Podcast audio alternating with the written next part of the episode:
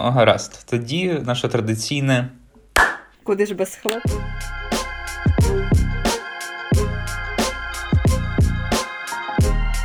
Отож, усім привіт! З вами подкаст Світ не світ, де ми намагаємося цікаво і доступно розповідати про міжнародні події, їхній вплив на Україну. З вами в студії, точніше у подкасті у ваших навушниках, як завжди, Олена Коренкова і Олег Павлюк. І цього тижня мені здається, взагалі було трохи складно обирати тему для подкасту, тому що здається, що світ трохи зійшов з глузду, і е, сталося дуже багато загострень в тих регіонах, які до цього були схильними. Але власне ми вирішили цього разу поговорити про Тайвань, один із таких е, дуже вибухонебезпечних, скажімо, регіонів. Не можна сказати, що це був якийсь заморожений конфлікт, тому що останніми роками особливо активність е, там спостерігалася, але зараз е, сталася подія, яка стала новим каталізатором там до загострення, власне, і про це ми будемо сьогодні говорити. Саме так. Отож, мабуть, почнімо із е, того, що взагалі там сталося коротко, до чого чому ми взагалі почали цю розмову. А саме візит спікерки Палати представників Шаненсі Пелосі на Тайвань.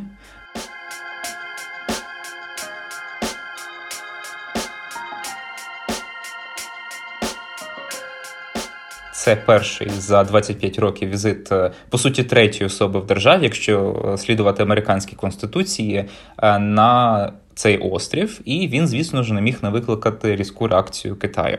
Однозначно, так. І взагалі цей візит цікаво розглядати у позиції Сполучених Штатів щодо Тайваню. Ми взагалі знаємо, що Тайвань це частково визнана е, держава із частково визнаною самостійністю. Китай взагалі не вважає це окремою державою, а вважає своєю територією. І це вічна дискусія. Звісно ж, е, позиція Сполучених Штатів щодо Тайваня абсолютно впливає на її відносини із Китаєм. І дуже цікаво, що США взагалі в своїй позиції щодо Тайваню постійно демонструють так звану політику стратегічної двозначності, тобто вони з одного боку, начебто, усіляко підтримують е, демократію на Тайвані, е, і власне за цим демократичним, скажімо, принципом Тайвань кардинально і відрізняється від е, Китайської Народної Республіки, але з іншого боку, вони не визнають незалежність Тайвані. Взагалі незалежність Тайвані визнає лише 13 держав. Ага.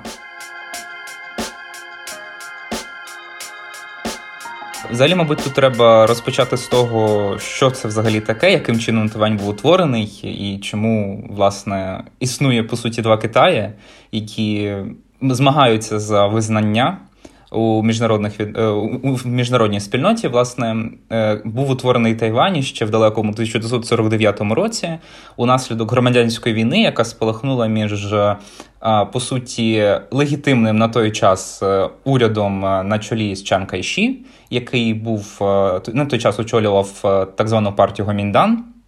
І комуністами на чолі з Мао Цзедуном, які також були паралельною політичною силою, доволі впливовою у Китаї. Вона виникла ця взагалі комуністи виникли в Китаї на тлі е, численних громадянських війн на початку ХХ століття. Е, вони завоювали величезну популярність серед селянського населення, оскільки пропонували їм по суті те, що вони давно хотіли землю, можливості там самостійно заробляти, якоїсь можна сказати політичної суб'єктності. Відбувалися триваві, доволі криваві зіткнення між гомінданом, відповідно, силами, які очолював Чан Кайші, і комуністами. Зрештою, вони були змушені об'єднатися на тлі спільної загрози, а саме Японії, яка нагадаємо 37-го року, з 1937 року вдерлася в Китай і фактично його там ледь не сплюндрувала. Є навіть такі чутки, що японці, коли відступали з Китаю, там частково вивезли трохи золота і потім використовували його для свого японського комічного дива, але це лише конспірологічні теорії. Якихось підтверджень ним, на жаль, немає. І до речі, щодо Японії, давай додамо, що взагалі Тайвані із кінця 19 століття він перебував під владою Японії після того, як Китай зазнав поразки у першій китайсько-японській війні. А у 1945-му, після е, поразки вже Японії в Другій світовій, Китай знову захопив Тайвань. Так, а з 49-го року, коли е, власне після громадянської війни, про яку ти вже зауважив, е, починається вже напевно така рішуча боротьба за те, кому ж належить Тайвань, і чи може він вважатися самостійною державою. Власне, коли партія Гоміндан на чолі з Чан Кайші заснувала ну по суті оголосила про свою державу, про створення своєї окремої держави на Тайвані, і от саме виникають от такі от дві по суті держави держави, два Китаї. Один себе називає Китайською Республікою, розташований він на острові Тайвань, і там на низці прилеглих дрібних островів. Ну і є Китайська Народна Республіка, яка заснов... яка заснована комуністами на чолі з Мао Цзедуном. Е, і міжнародна спільнота не зовсім розуміє, кого визнавати. Ми можемо одразу здогадатися, кого визнав Радянський Союз. Можемо так само зрозуміти, що тривалий час власне легітимним представником міжнародної спільноті був е, е, сам була саме Китайська Республіка. І, власне, до 71-го року місце в Раді безпеки ООН е, посідали саме представники Китайської Республіки, тобто Тайваню. Але потім, зрештою, на тлі по суті певної нормалізації, можна так сказати, присутності Китайської Народної Республіки е, було переглянуто це рішення, і в 71-му році вперше в ООН виступав представник власне саме Китайської Народної Республіки. Відтоді в ООН присутній комуністичний Китай, як ми його знаємо. Е, напевно, що варто додати про те, що ем, от приблизно з 70-х років, коли було укладено низку документів про співпрацю між ем, КНР і Сполученими Штатами, наприклад, і коли почалися активні дискусії, зокрема про статус Тайваню, е, тоді і Сполучені Штати, зокрема, висловлювали е, знову ж таки, як я на початку зауважила, досить неоднозначно свою позицію щодо Тайваню. Тоді треба зауважити, що постійно змінювалася інтенсивність цієї протидії певної між Пекіном та Тайбе. Китаєм, тому що в 70-х роках тоді починаються активні економічні реформи і в Китайській Народній Республіці, і на Тайвані, і певною мірою на тлі цього відбувається е, ну частково нормалізація відносин, але знову ж таки це дуже такий хвилеподібний рух. А на початку 80-х треба згадати, що Ден Сяопін, лідер Китайської Народної Республіки, е, оголошує про цю знамениту програму, скажімо, систему е, одна країна, дві системи, де йдеться про те, що території, які прагнуть розширення своєї незалежності, і зокрема сюди потрапляє і Тайвань, е, вони перебуватимуть у складі Китайської Народної Республіки, але все ж таки отримують ось цю певною мірою розширену самостійність. Втім, тоді ті умови, які пропонував Сяопін, Тайваню абсолютно не сподобалися, і вони цю ідею не підтримали. Про одну країну дві системи обов'язково ще пізніше згадаємо, коли будемо аналізувати можливі перспективи. А все ж таки, тепер повертаючись до відносин Китаю і Тайваню, тепер уже чому власне виникло виникало таке от напруження і загострення? Нагадаю, просто що на Тайвані по суті є дві такі провідні політичні сили. Ну вони можна сказати єдині. Там така собі двопартійна система. Це вже згадана партія Гоміндан, яка ще тягнеться з часів е, Чана і Кайші, відповідно. І є ще демократична прогресивна партія, яка, на відміну від Гоміндану, який виступає за поступове зближення з Китаєм, вона є більш націоналістичною, якщо так можна сказати. Вона активно обстоює незалежність, суверенітет острова. Ну і фактично, от е, з 2016 року до влади в на Тайвані прийшла е, демократична прогресивна партія, і президентом була обрана їхня лідерка Цай Інвень. Цей момент він став таким собі поворотним в китайсько-тайванських відносинах останніх там десятиліть, оскільки попередній президент е, він е, навпаки доволі е, вибудував доволі теплі відносини із Сі Цзіньпінем. Вони навіть там зустрічалися, підписували спільні декларації і так далі. Загалом усе йшло доволі оптимістично. Але тут на Тайвані знову панує націоналістична риторика. Різко Пекін розриває всі контакти. Ну, мається на увазі дипломатичні контакти із Тайбеєм. І як наслідок починаються напруження е, в повітряну зону, так звану зону ідентифікації протиповітряної оборони Тайваню починають постійно залітати китайські літаки, е, починаються військові маневри і навчання. Тобто, це не якісь там нові речі, які зараз сплахнули насправді. Ось ну, якщо взагалі там заглибитися в історію, то насправді то були як мінімум три такі великі масштабні е, тайванські інциденти, так звані або тайванські кризи, яких називають, які от, перший з яких, який відбувся ще у 1954-55 роках, призвів навіть до захоплення частини островів, там невеликої території, по суті, які були розташовані далеко від самого Тайваню під владу Китайської Народної Республіки. Так от, цими всіма військовими маневрами Китай постійно намагається схилити тайванців до того, що вам краще бути разом із Китаєм. Постійне перебування у цьому страху, що на вас нападуть, воно для вас не є вигідним, і тому, мабуть, краще все ж таки вже відмовитися від своїх там якихось незалежницьких амбіцій і нарешті воз'єднатися з батьківщиною. Угу, Так, і тільки додам про загострення. Ти зауважив про те, що справді останніми роками вони е, інтенсифікувалися. Ось е, такі е, епізоди, але напевно одні з кульмінаційних таких епізодів за останній час це був жовтень минулого року, коли саме китайські літаки порушували ось цю лінію дії зони Тайваню, зони ППО Тайваню приблизно 50, там більше 50 разів. Тобто, це був такий епізод, коли це було справді вже too much. Е, але тут треба ще зауважити про те, що ось ця зона дії ПВО вона е, дуже невизначена. Ну тобто вона визначена Тайванем, але насправді ж Китай її не визнає. Вони ну. Подаються як е, все нормально. У них там, наприклад, проходять якісь навчання чи щось таке, і вони вважають, що вони нічого не порушують. Хоча явно це робиться абсолютно демонстраційно. Це так само стосується і демаркаційної лінії, яка проходить по протоці по воді.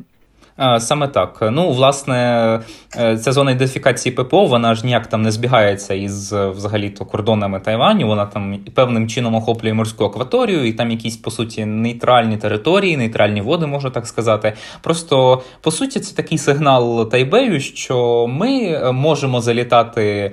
Е, до вас як хочемо, і ви з цим поки що нічого не можете зробити. Ну і поки що якихось таких серйозних інцидентів зі збиттям літаків е, насправді не було. Були лише ось такі от доволі яскраві і неоднозначні сигнали.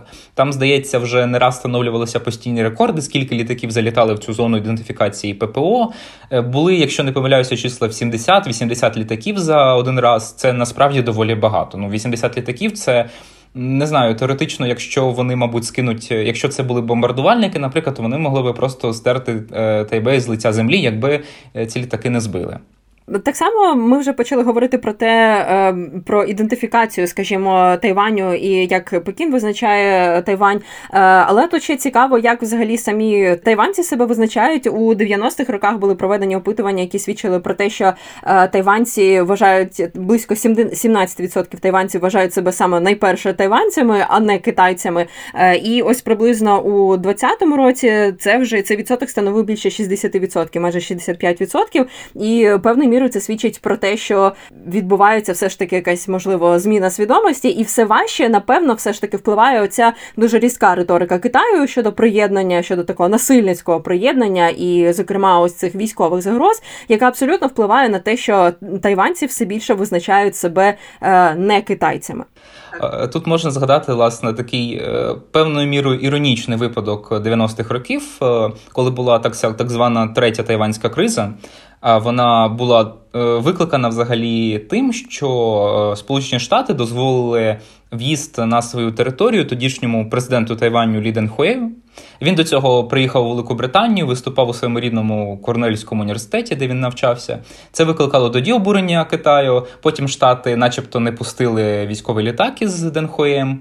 Е, пояснивши це тим, що вони просто не можуть видавати візу, але зрештою Конгрес абсолютною більшістю голосів схвалив надання йому візи.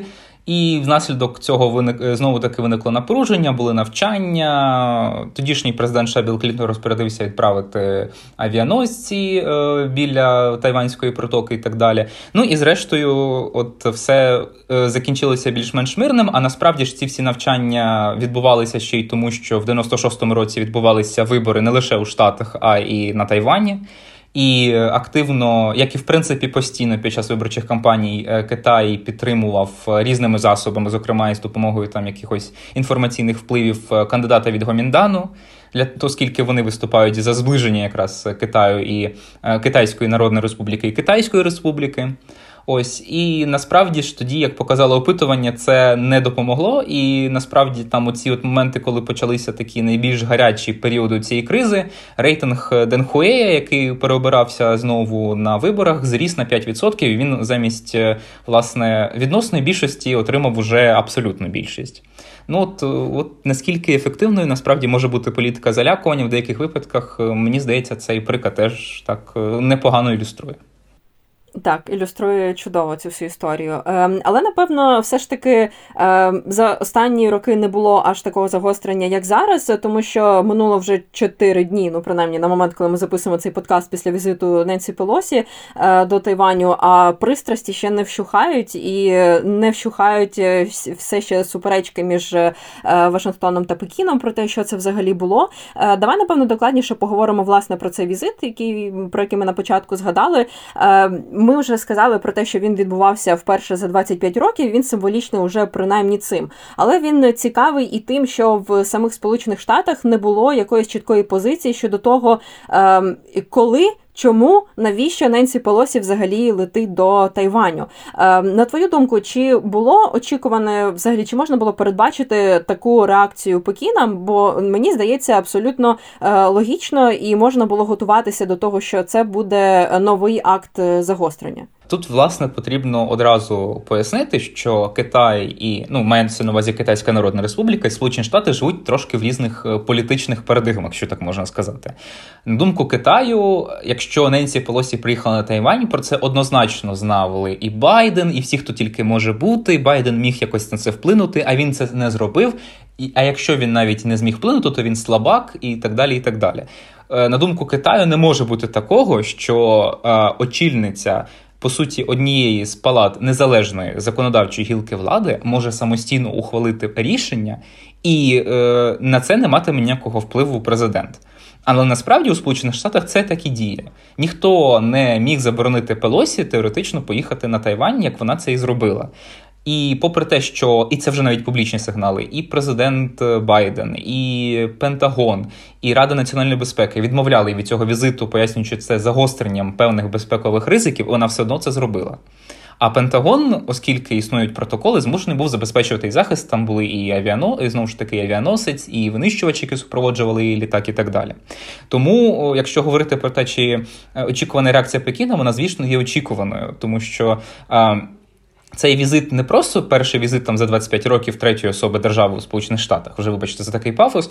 А це ще й візит в далеко не найбільш сприятливий час, коли е, між е, власне Пекінем і Пекіном і Тайбеєм один із найбільш таких е, критичних моментів у відносинах, та не лише між Пекіном і Тайбеєм, а й між Пекіном і Вашингтоном. Нагадаю, просто тут е, теж такий маленький контекст, що такий різкий антикитайський курс е, свого часу оголосив Дональд Трамп у національній стратегії, не стратегії національної безпеки, яку було ухвалено за його президентства, е, було названо Китай стратегічним конкурентом. Його там розпинали в цій стратегії за що тільки можна, там і за порушення прав людини у Сінцян-Югурському автономному регіоні, де як свідчать там низка джерел правозахисників і журналістів, здійснюється повна дискримінація уйгурів. Там доходить ледь не до кастрації, хоча це не перевірені якісь інфор... Е, джерела інформації. Загалом ми знаємо, що там існують якісь так звані табори перевиховання, тому що їх визнав існування їхнє визнав навіть Китай. Ось це і власне е, просто промислове шпигунство, крадіжка високотехнологічних певних розробок. Е, нині досі ведеться дискусія щодо багатостраждальних фундаментального Huawei, е, технології якого використовуються зараз навіть в американських військових е, структурах певних, і зараз досі ведуться там численні розслідування того, чи не може Китай таким чином отримувати якусь таємну військову і не лише інформацію від е, Сполучених Штатів.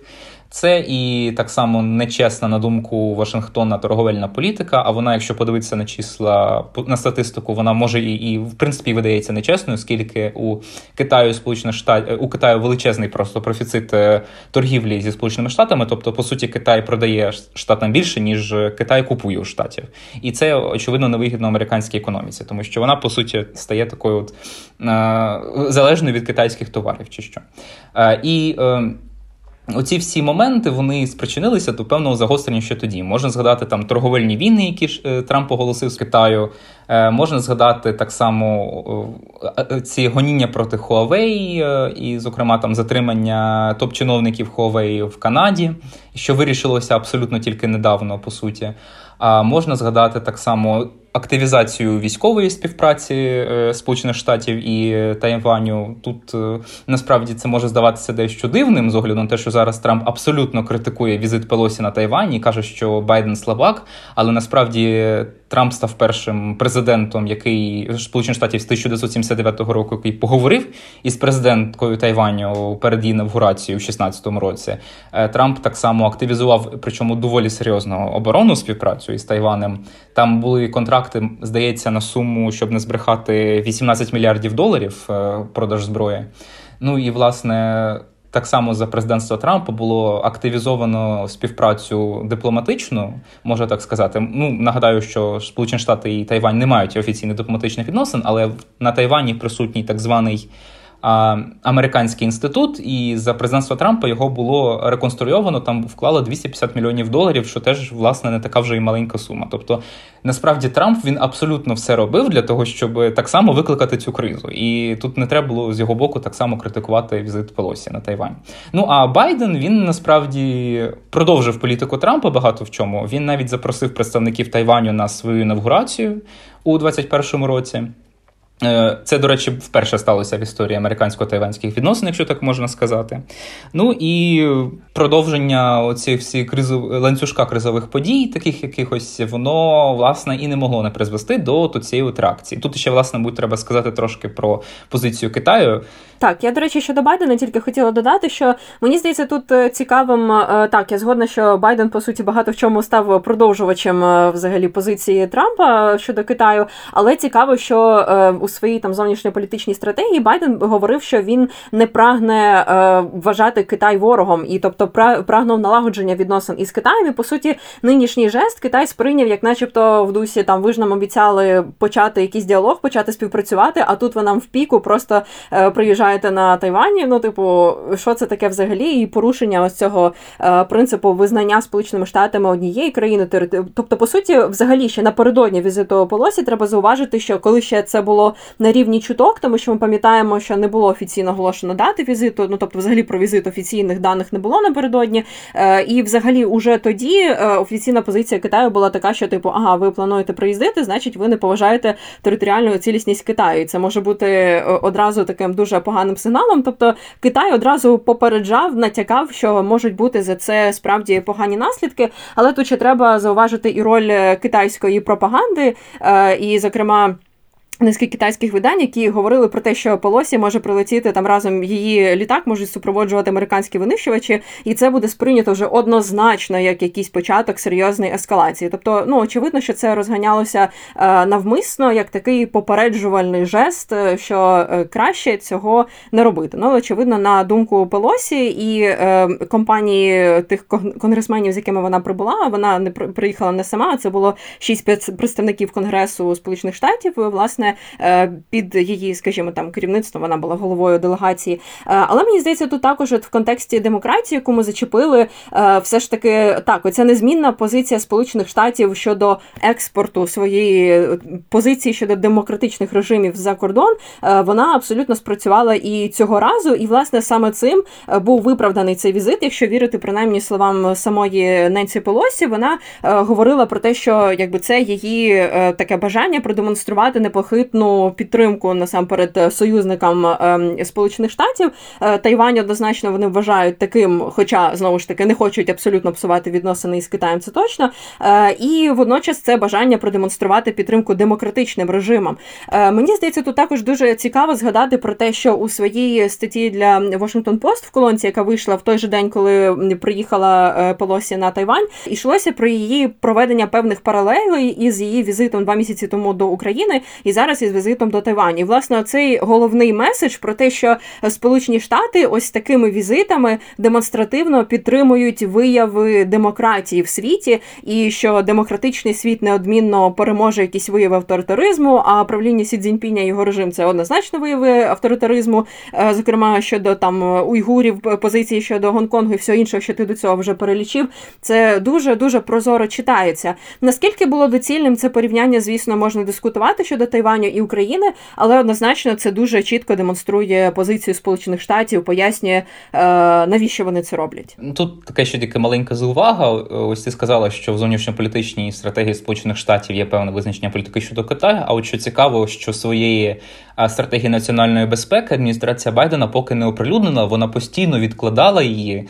Так, я маю на увазі, взагалі, це радше йдеться про такі усні заяви і усні декларації Байдена, і там супровідні документи, які він публікував там ще на початку своєї початку своєї каденції. Ось просто буде цікаво подивитися, як вони будуть характеризувати саме як адміністрація Байдена буде характеризувати саме е, політику щодо Китаю, як вона його там назве. Тому що от нагадаю, просто що в стратегії Трампа, яка Теоретично мала би лишатися чинною, але з приходом нової адміністрації вона вже не є чинною. Там, по суті, Китай і Росію вони певним чином поставили на одну шальку терезів, але Китай е, там був, е, е, скажімо, звинувачений в більшій кількості гріхів, ніж Росія, тому що Китаю адміністрації американські традиційно приділяють більше уваги зі зрозумілих причин. От, а що стосується власне візиту самої Пелозі, ну насправді нас не має дивувати те, що Пелозі вирішила раптом там супереч усім рекомендаціям насправді поїхати в Китай. Як ти вже сказала, вона є тривалим там критиком, давнім критиком е, Китаю. Вона свого часу здійснила абсолютно ефектний такий демарш у 91-му році, коли приїхала в Пекін і разом із двома своїми колегами розгорнула там на площі Тяньаньмень плакат е, в пам'ять усіх, хто помер за демократію тут у Пекіні. Е, це була така доволі прозора відсилка до повстання на площі Тяньаньмень, яке відбулося за два роки до того, е, яке стало одним із найбільш кривавих епізодів в останніх там кількох десятиліть у Китаї. Е, і досі там точно невідомо, скільки насправді людей загинуло чи постраждало. Е, китайська офіційна цензура вона всіляко вичищає згадки про Тяньаньмень е, у в інтернеті і взагалі там не дозволяє говорити про нього. Навіть в соцмережах є там блоки на ключові слова і так далі. І так далі. Власне, так само як Пелосі тоді здійснила такий ефектний демарш. Так само і зараз, можливо, вона хотіла от продемонструвати, е, що от е, вона своєї позиції не змінила. Ну тут, звісно, можна розглядати це ще в контексті внутрішньополітичному, оскільки насуваються проміжні вибори до конгресу, і демократи, як очікується, втратять більшість у палаті представників. А отже, спікеркою палати представників Полосі вже не буде. Вона можливо хотіла таким чином здійснити якийсь такий ефектний. Е, візит, е, щоб запам'ятати, е, ну, можливо, зробити якийсь такий внесок у свою кар'єру. Можливо, щоб якимось чином консолідувати підтримку з боку для демократичної партії. Тут, до речі, треба згадати, що власне багато республіканців висловилися на підтримку Пелозі. Там навіть були фрази на кшталт Я скажу зараз чотири слова, які ніколи не сказав у своїй кар'єрі, б якби не зараз, але а спікерка Пелосі мала рацію. Там сказав один із республіканців, який запекло критикував. Єдині, хто насправді з республіканців критикують візит Пелосі на Тайвань, це як не дивно трампісти, які слідом за своїм е, ідеологічним натхненником вважають, що вона вчинила дурню і що цього робити не треба було. А якби при владі був Трамп, то в нас було б все набагато розумніше. Я тут не те, щоб хочу там як якось критикувати, але просто якщо врахувати кроки попередньої адміністрації Сполучених Штатів як мінімум дивним виглядає той факт, що вони засуджують е, е, цей візит, оскільки власне з адміністрації Трампа співпраця Вашингтона і Тайбея вона досягла нових, можна так сказати, висот. А адміністрація Байдена вона просто продовжує цю політику певним чином. Угу. Е, Давай, напевно, тепер поговоримо взагалі про те, які наслідки може мати цей візит, тому що про нього говорять е, і говоритимуть, я думаю, ще і наступного тижня, і хоча він уже закінчився, але е, такі військові tensions ще досі не вщухли. Е, власне, треба нагадати, що 2 серпня, коли власне Полосі приїхала на Тайвань в КНР, розпочали якраз військові навчання. Це було зроблено однозначно дуже демонстративно. Це було навчання у південно-китайському морі. А вони закінчилися якраз 6 числа. тобто сьогодні вони закінчуються. А сьогодні вони оголосили, що починаються нові навчання вже в жовтому південній частині жовтого моря. І однозначно це все демонструє те, що вони не збираються ну тобто, певною мірою Китай демонструє, що він не збирається зам'яти це просто так тихенько, і це демонстрація сили однозначно зараз Китаєві дуже потрібна. Але водночас треба згадати ще про низку економічних наслідків, які зараз і з якими зіштовхнувся і Тайвань, і Сполучені Штати у зв'язку ну і політичних і економічних, з якими вони зіштовхнулися, і які запровадив Китай як взагалі як реакцію на цей однозначно неприємний для них візит. Зокрема, йдеться, наприклад, про обмеження для товарів із Тайваню. Це одразу було запроваджений захід, тобто таке економічні обмеження одразу після візиту Полосі. Щодо Сполучених Штатів, наразі Китай оголосив, що із 5 серпня, тобто від учора, вони призупинили діалог військових командувачів США та КНР.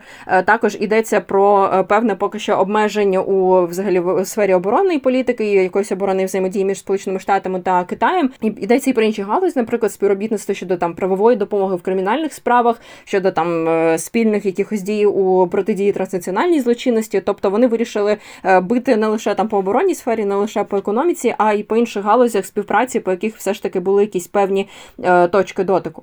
Е, саме так. Е, власне, тут не варто дивуватися, оскільки, якщо вже не йдеться про якесь там відкрите військове вторгнення, про яке хочеться потім докладніше поговорити, то мали бути якісь такі, хоча б більш-менш символічні кроки. В даному випадку йдеться про призупинення там чи припинення діалогу там на різних рівнях. Що стосується, скажімо, економічних санкцій Китаю проти Тайваню, Мені здається, що тут не варто там дивуватися. Це не перші, скажімо так, санкції, подібні, які були вжиті Пекіном проти Тайбею. Е, єдине лише, що треба зазначити, що вони насправді певним чином е, впливають на острів, оскільки. Китайська Народна Республіка є головним торговельним партнером Китайської Республіки, і звісно ж для неї це певний певна така ключова галузь, може так ключова така от можливість отримати певний дохід від торгівлі. Але водночас. Е, на Тайвані розташоване виробництво, причому там доволі масштабне, потужне виробництво напівпровідників. І паралельно із тим, як Китай запровадив економічні санкції проти Тайваню, у Сполучених Штатах було ухвалено акт на підтримку виробництва напівпровідників, але при цьому йдеться про те, що американські компанії, які хочуть отримати фінансову підтримку, а там доволі суттєва фінансова підтримка на десятки мільярдів доларів іде, які е, от хочуть її отримати, вони повинні співпрацювати з компаніями із Тайваню, а не з е, Китайської Народної Республіки, ну тобто от цієї всієї комуністичної і так далі. Е, Тому певним чином Сполучені Штати намагаються якось це збалансувати, можна так сказати. А що стосується, власне, чому Пекін пішов на таке загострення, оголосив навчання. Там ледь не була там риторика в так званих джингоїстських е, китайських медіа про те, що треба збити літак Пелосі, там щоб знали, що там відбувається. Ну тут можна згадати так само внутрішньополітичну причину. Нагадаємо, що Сі Цзіньпінь уже до завершує свій другий термін перебування на посаді генерального секретаря Центрального комітету комуністичної партії Китаю. Це те, що фактично є посадою лідера Китаю. Ну, Нема у них там президента, але то це приблизно такий аналог можна сказати, оскільки він представляє країну на всіх там міжнародних е, форумах і так далі, і самітах. У жовтні має відбутися ну можна сказати, ювілейний 20-й з'їзд комуністичної партії Китаю, на який буде розглядатися питання про переобрання власне Сі Цзіньпіна. Жоден, до речі, нині генсек ЦК Компартії Китаю не обирався на термін е, втретє. І якщо Сі Цзіньпіню це вдасться зробити, він стане першим в історії комуністичного Китаю. Хто це зробить? Він ще більше консолідує свою владу. А він під час другого терміну багато чого зробив, щоб владу свою консолідувати і так далі. Там е, були доволі такі потужні кроки. Може там згадати навіть такий жартівливий, як заборона порівнювати Сі Цзіньпіня з Вінні Пухом, що було там ще за часів Барака Обами. Ну а що ж, от е, і. Е, Очевидно, що йому не можна проявляти слабкість в таких умовах, і аби не там втратити довіру серед своїх однопартійців. Тож Тут е, певна така реакція надії Тайваню вона була цілком сподіваною і прогнозованою.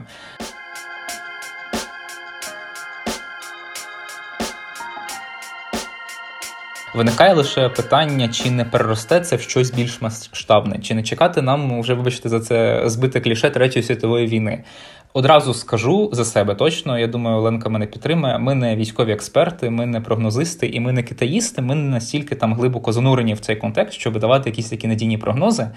Ми можемо лише там е, переказати певні думки аналітиків, які більше цією темою займаються і мають краще уявлення про те, що відбувається. Е, в американців склався такий консенсус. Він доволі прозорий, що Китай готується до воз'єднання з Тайванем. Питання в тому, коли це відбудеться і в який спосіб. Якщо говорити про військовий шлях, якого всі так побоюються, то е, за оцінками голови об'єднаного комітету начальників штабів генерала Марка Міллі, відомого українцям за свою доволі безкомпромісну компромісну риторику щодо підтримки України до слова в нинішній повномасштабній війні. А Китай буде матиме, скажімо так, потужності, спроможності, щоб військовим чином окупувати Тайвань і захопити його повністю до 2027 року. Ось. А раніше була дата 2035 рік, до слова. Е, Тому, як вже в американців склався консенсус, відбувається активне нарощування військових спроможностей Китаю. А якщо теоретично там уявити собі сценарій, як би там е, Китай напав на Тайвань, то знову ж таки можна уявити, що це би складалося з таких от етапів. Спершу були би масовані кібератаки для того, щоб вивести з ладу критичну інфраструктуру, там не знаю, там сайти державних органів Тайваню, ну точніше, урядових установ Тайваню, оскільки ми ж так само, як і більшість країн світу, не визнаємо Тайвань е, незалежним незалежною державою. Далі може там припустити, що буде блокуватися зв'язок Україні е, на Тайвані, точніше. Потім е, будуть масові бомбардування, щоб вивести з ладу всю критичну інфраструктуру, там на кшталт транспортної, там зв'язкової, логістичної і так далі. Потім відбудуться від скажімо так, висадки відомих нам всім диверсійно-розвідувальних груп, якщо так можна сказати, щоб захопити органи влади. Ну і зрештою, вже коли а, китайська армія впевниться в безпеці території, а, можна сказати, що вже і відбудеться висадка безпосередньо десанту китайської армії, і це вже означатиме військову окупацію острова. Питання лише в тому, наскільки цей сценарій імовірний. І поки весь цей час, навіть попри загострення у відносинах, Китай робив ставку на такий собі примус. Е, примус силою до того, щоб тайванці нарешті зрозуміли, що їм краще буде в Китаї. Згадуючи ту ж саму е, модель одна країна, дві системи, яку ти просувала, вона можливо там і могла б мати якийсь успіх, але після подій 2020 року, коли в е, Гонконгу було ліквідовано будь-які рештки автономності, там нещодавно, до речі, до влади прийшов колишній глава поліції Джон Лі, який власне організував ці всі розгони. Е, говорити про те, що одна країна, дві системи, хоча б якось працює, мені здається, не доводиться. Тобто, по суті, виходить, що Гонконг е, перетворюється в якусь там вільну економічну зону, а не в якусь там якусь там автономну. Політичну одиницю, як це тривало певний час, і е, Тайвань, очевидно, і логічно побоюється, що те саме станеться і з ним. Е, Там насправді підтримка ідеї, якщо не помиляюся. Але тут я можу, чесно кажучи, не оперую числами, тому не можу там стверджувати з певністю. Там здається, підтримка просто воз'єднання з Китаєм. Вона є набагато більшою, ну не набагато, вона є просто більшою, там, хоча й вимірюється там нещасними там, відсотками, ніж оця от е, ідея одна країна, дві системи насправді. Взагалі, мені здається, якщо поглянути, ти заважив про позицію західних медіа, мені здається, так само, ем, якщо дивитись, наприклад, на е, тайванські змі, і, зокрема, частково ця позиція сходиться із позицією е, українських е, аналітиків. Ну, здебільшого, принаймні, йдеться про те, що справді якийсь початок агресії можливий, і Китай готується до нього. Але з іншого боку, найпоширеніша думка, мені здається, яку принаймні я зустрічала, це те, що тут можна провести якусь паралель із Путіним, те, що що взагалі в голові в авторитетах авторитарного диктатора е, ніхто до кінця не знає, або там авторитарного правителя. Не будемо вже прям зовсім ображатися Дзіньпіня. От е, насправді передбачити до кінця неможливо. Е, щодо того, наскільки взагалі може розгорітися цей конфлікт, і щоб стати прямо третьою світовою, про що ми на початку зауважували, що це можливо якийсь черговий передвісник апокаліпсису. Ну, частково це може бути правдою в тому плані, що однозначно конфлікт Китаю та Тайваню не обмежиться лише цими двома, скажімо, територіями, це однозначно буде щось ширше, тому що, зокрема. Частково ця історія стосується і Японії, яка територіально знаходиться дуже близько. І, зокрема, якщо задати нещодавній епізод, коли одразу от в межах ось цих таких демонстраційних заходів е, на як реакція на приїзд Ненсі Полосі, е, Китай випустив декілька ракет, які у бік Тайваню, які впали втім в економічній зоні дії Японії. Е, однозначно, з великою вірогідністю Японію ця історія також зачепить, і однозначно, як вона відреагує на всю цю історію, також матиме велику вагу. Наскільки зараз для Китаю взагалі вигідно розпочинати цю історію. Е, ну так само це велике питання, тому що зараз е, у Китаю, в принципі, ем, ну ми бачимо, що Китай він намагається все ж таки дотримуватися якогось дипломатичного нейтралітету з ухилом на підтримку Росії, наприклад, у нинішньому е, нинішній війні, яку розпочала Росія проти України, і економічно Китай може виграти по суті від будь-якого сценарію, незалежно від того, хто тут переможе. Ем, от але зараз наскільки їм е, було б е, доречно витрачати кошти і вкладатися в е, гонку озброєння, розпочинати справді повномасштабне вторгнення на Тайвані. Ну це звісно велике питання. Тобто, ще один. Тобто, чи буде це зараз? Мені здається, здебільшого аналітики сумніваються. Ну мені теж це виглядає досить сумнівним. Швидше за все, з часом цей конфлікт зараз, принаймні на якомусь етапі, він трохи згасне, але це не означає абсолютно, як ми бачимо, якусь статистику загострень за останній той же рік чи роки півтора. Вона однозначно буде це напруження буде тривати. І мені здається, тут також показовою є позиція Сполучених Штатів, які зараз, е, ну тобто. Е, я думаю, що однозначно можна було передбачити, як ми вже поговорили про те, яка буде реакція Пекіна. Але зараз видно, що Сполучені Штати намагаються теж зам'яти цю історію, щоб вона не переросла в щось більше. Е, і е, були зокрема офіційні заяви про те, що позиція Сполучених Штатів, позиція Вашингтона щодо територіальної цілісності Китаю залишається незмінною. Тобто йдеться про те, що США можуть підтримувати, як власне йдеться в усіх там документах і договорах, які були із Пекіном свого часу, там ще в 70-ті, 80-ті, Е, про те, що е, все ж таки Сполучені Штати визнають е, Тайвань частиною Китаю, але вони мають право підтримувати, скажімо, такі автономні культурні та інші зв'язки із Тайваном. І, зокрема, немає заборони на те, щоб підтримувати його збройно. Але що означатиме ця збройна підтримка в разі вторгнення прямо Китаю і захоплення, наприклад, спроб захопити Тайвань, е, це питання. І тут чіткої відповіді американці не дають. Ну тобто, чи будуть вони прямо допомагати своїми військами, наприклад, відстоювати незалежність Тайваню е, зараз однозначно фактично вони і і не дадуть такої відповіді. Ну для Китаю офіційна відповідь зараз, що звісно ні, бо вони не зацікавлені в тому, щоб це переросло в якесь дуже дуже серйозне загострення. Ну, як сказати, е, може там американці от зараз офіційно і кажуть, що вони не будуть там надавати військову підтримку Тайваню в разі вторгнення Китаю, але е, Байден свого часу наробив галасу своєю заявою, що Сполучені Штати будуть військово вступатися за Тайвань у разі загрози острову. Е, і це викликало доволі різку заяву міністра оборони Китаю. Вже вибачте, не пам'ятаю, як його звати. Що е, Китай без вагань застосує військову силу, якщо раптом там е, виникне якась там йому загроза і так далі. Криза пов'язана із Тайванем. Тому мені здається, одним із цих наслідків візиту Пелосі на Тайвань який, в принципі, от можна сказати в контексті ось цього от військового трикутнику, цього протистояння США, Тайвань, е, Китай, саме Китайська Народна Республіка, стало те, що коридор помилки, якщо так можна сказати, тобто.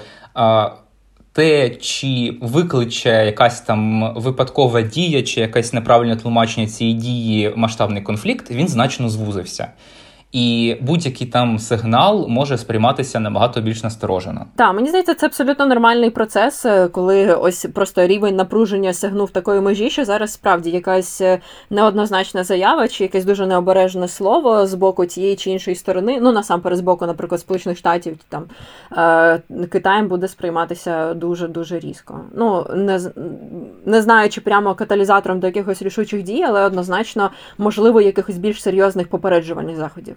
Єдине, що тут треба підкреслити, лише з твого боку, оця от правильно доволі влучна теза, що якщо і станеться військовий конфлікт, і Китай піде на військове захоплення Тайваню, однозначно ця криза пошириться і на інші території. Єдина лише проблема в тому, що ми знову ж таки зараз не можемо сказати, і навряд чи мені здається, хтось з певністю скаже, що до цього може призвести. Е, це може бути будь-яка просто там випадковість, якась. Е, необережна там може бути заява, може не так правильно витлумачений маневр. Може статися так раптово, що, скажімо, там ракета, яку випускатиме Китай, випускатимуть китайські війська в межах навчань там через е, Тайванський острів, яка там прилітатиме над ними, буде там випадково збита ППО, там уламки впадуть, наприклад, можуть бути зазнати травм люди. І так далі. і так далі. Ось будь-які такі речі насправді в на, наразі вони можуть призвести до масштабнішого конфлікту. Тому е, залишається лише сподіватися, що наразі будуть вжиті активні заходи з деескалації, сторони е, постараються там зрозуміють, е, наскільки є великим зараз і невиправданим ризик війни. Хоча знову ж таки тут ми не можемо сказати напевно, що там зараз в голові, як ти вже казала, всі Цзіньпіня. Хоча тут можу згадати теж таку певним чином кумедну історію, пов'язану вже зі згаданою мною третьою тайванською кризою 95-96 років. Як е, стверджується, але це знову ж таки така не дуже перевірена інформація. Під час військових навчань, які там організовувалися в 96-му році народно-визвольною армією Китаю, тайванським військам передали е, таке повідомлення. Е, приблизно такого змісту. Ми будемо зараз запускати ракети у ваш бік, але ви не хвилюйтеся, вони там безпечні. Там нема чи там бойової частини, щось таке було. Та. Коли ця інформація стала відома, то було. Скажімо так, засуджено, якщо не помиляюся, двох китайських військових, які за це відповідали, які нібито це повідомлення надіслали. Е, тобто теоретично ми не можемо виключати, що зараз відбувається приблизно така ж ситуація. І, можливо, Китай іще не розчарувався, якщо так можна сказати, у способі там вплинути на Тайвань е, більш м'яким шляхом. Тобто. Банально там е, намагатися втрутитися у вибори, просунути там кандидата від Гоміндану, який буде більш лояльним і там поверне, скажімо так, відносини на шлях Ну, я не можу сказати нормалізації, але скажімо, в е, на шлях, який є більш прийнятним для офіційного Пекіна. Так, однозначно. І взагалі складно також передбачити, якщо, наприклад, е, е, буде нове серйозне загострення і саме спроби захопити Тайвань, е, якими будуть наслідки. Ну тобто, все не так однозначно. Звісно, все залежить від того, хто може виступити на боці Тайваню і чи там збройно підтримують Сполучені Штати, наприклад. Тому що, в принципі, зараз, якщо так подивитися там на статистику, наскільки Тайвань досить озброєний, тобто не можна сказати, що це якісь взагалі там це не демілітаризована зона. У Тайвані є власна армія, наприклад, ну тобто з ознак державності, наприклад, у нього є власна армія і нормальний такий е, взагалі арсенал озброєнь, але все одно, ну типу, територіально е, Тайвань досить маленький, і, е, наприклад, кількість там особового складу, літаків і всього іншого ну, приблизно в десятеро менша, ніж у Пекіна. Тобто самотужки. Ну так, мало мало ймовірно, що все закінчиться для нього класно. Ем, Мені здається, ще давай наостанок згадаємо е, взагалі дуже цікаво, просто однозначно наша улюблена тема про е, взагалі. Проєктування світових подій на Україну, як вони впливають зараз на Україну, бо мені здається, це особливо актуально, е, коли таке враження, що е, ось війна, яку розгорнула проти нас Росія, стала таким певним спусковим гачком для багатьох процесів у світі. Власне, що ми починали, що багато конфліктів, які були або замороженими, або з час від часу розморожувалися. Зараз таке враження, що одночасно набули якоїсь неймовірної активності, і нам здається, що, по-перше, це якось частково пов'язано з тим, що відбувається зараз в Україні, а з іншого боку, це те, що якось може вплинути на нас або на загальну безпекову картину світу, і це також однозначно потім якось позначиться на нас. Ем, щодо Тайваню, мені здається, тут е, якби немає знову ж таки якоїсь дуже чіткої відповіді, як на нас це вплине, але з іншого боку, тут треба згадати про взагалі е, відносини між Україною і Тайванем. Ем, ти вже згадував про те, що Україна справді не визнає незалежність е, Тайваню, і, зокрема, там частина українських, наприклад, правозахисників там чи аналітики, які займаються питанням взагалі українсько-китайських відносин, каже про те, що це взагалі не ок. Е, ситуація, е, враховуючи особливо зараз нинішню позицію Китаю. Е, у війні щодо е, у війні Росії проти України. Е, але Тайвань треба зауважити, що в той час, як взагалі офіційний Пекін дуже дуже обережно висловлювався взагалі про все, що відбувається в Україні, намагався утримуватися від якихось різких заяв. Від звісно, утримався там від приєднання до санкцій проти Росії і все інше. Бо, звісно, він має від цієї історії певну свою вигоду і має свої інтереси. Тайвань все ж таки беззаперечно говорив про підтримку України у війні і Зокрема, це було не лише на словах, а й на справах. Е, ще в березні, якщо я не помиляюся, міністр закордонних справ Тайваню е, говорив із кличком і обіцяв Україні там приблизно 8 мільйонів доларів. Е, не Україні лише Києву там на відновлення пошкодженої інфраструктури, наприклад, від там ракетних обстрілів, які були на початку березня, і також в квітні Тайвань обіцяв Україні ще один пакет допомоги грошової. Тобто йдеться про те, що в цьому плані позиція Пекіну і Тайбею дуже сильно сильно різниця. Е, і напевно, це той напрямок, це свідчення того, що Україні потрібно працювати на цьому напрямку е, і. Чіткіше вибудовувати свою стратегію зовнішньополітичних відносин е, із Китаєм і державами, які намагаються йому протистояти, або не державами. Ну оскільки ми не визнаємо незалежність Тайваню. Можу тут сказати, власне, що приблизно така ж ситуація була і в Косові якої ми також не визнаємо насправді, але його там визнають трошки більше держав, ну як трошки там в майже в 10 разів більше держав, ніж Тайвань. І Ну там так само активно підтримують Україну, активно проводять паралелі з ситуацією там вторгнення Росії в Україну і можливим вторгненням Сербії в Косово. Е, Просто коли тут спрацьовує, як мені здається, просто солідарність і таке от спроба там порівняти свою ситуацію, якщо вже не те пішло. Е, Я чесно не можу сказати там е, авторитетно якось щодо того, там чи є раціональним, чи є правильним визнання незалежності Косово, перепрошую, не Косова, а Тайваню з боку України. Просто тому, що невідомо взагалі наскільки є позитивним цей крок, і виявиться позитивним цей крок в нинішній ситуації для Києва. Єдине, що можна сказати, там лише що можливо нам теоретично в майбутньому і знадобиться підтримка Китаю як в принципі визнаної держави. Псувати з ним відносини, мабуть, в нинішній ситуації так само не варто. Е, тому тут е, якось якоїсь такої однозначної думки я, скажімо, дійти не можу. Так, ну і мені здається, в цьому плані абсолютно логічно, що Україна все ж таки дивиться на реакцію на позицію е, держав, на яких вона дипломатично в чомусь рівняється. Ну, типу, якщо Україні важлива, наприклад, позиція Європейського союзу і Сполучених Штатів. А якщо, як ми поговорили, Сполучені Штати, у яких особливі відносини з Тайваном, але вони все одно не визнають його незалежність, тобто наскільки буде це раціональним крок і е, визнання, наприклад, з боку України незалежності Тайваню, а потім що нам скажуть Сполучені Штати, типу, ребята, на що ви це зробили?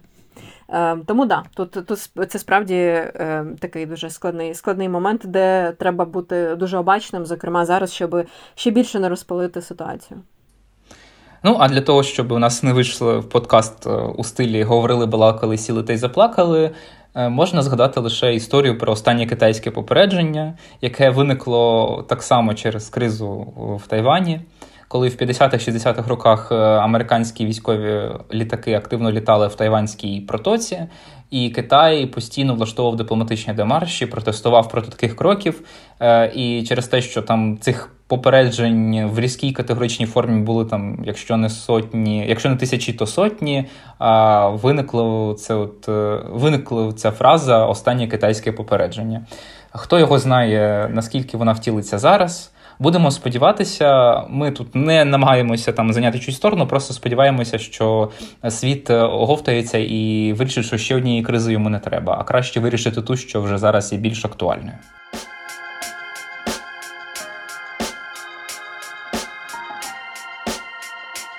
А наше не китайське попередження, такий kind reminder про те, щоб ви підписалися обов'язково на наш подкаст і продовжували нас слухати на усіх доступних платформах. Е, і, до речі, щодо е, такої неоднозначності у відносинах з іншими державами, напевно, нам би варто нагадати про те, що в нас є подкаст про Угорщину як дуже проблемну Україну, наш попередній випуск, е, і який ми дуже радимо вам послухати, як і всі інші попередні, і обов'язково писати нам коментарі свої свої побажання, е, які ще теми ви би хотіли тут чути, тому що зараз знаємо, несеться дуже багато е, цікавих, важливих, тривожних міжнародних тем.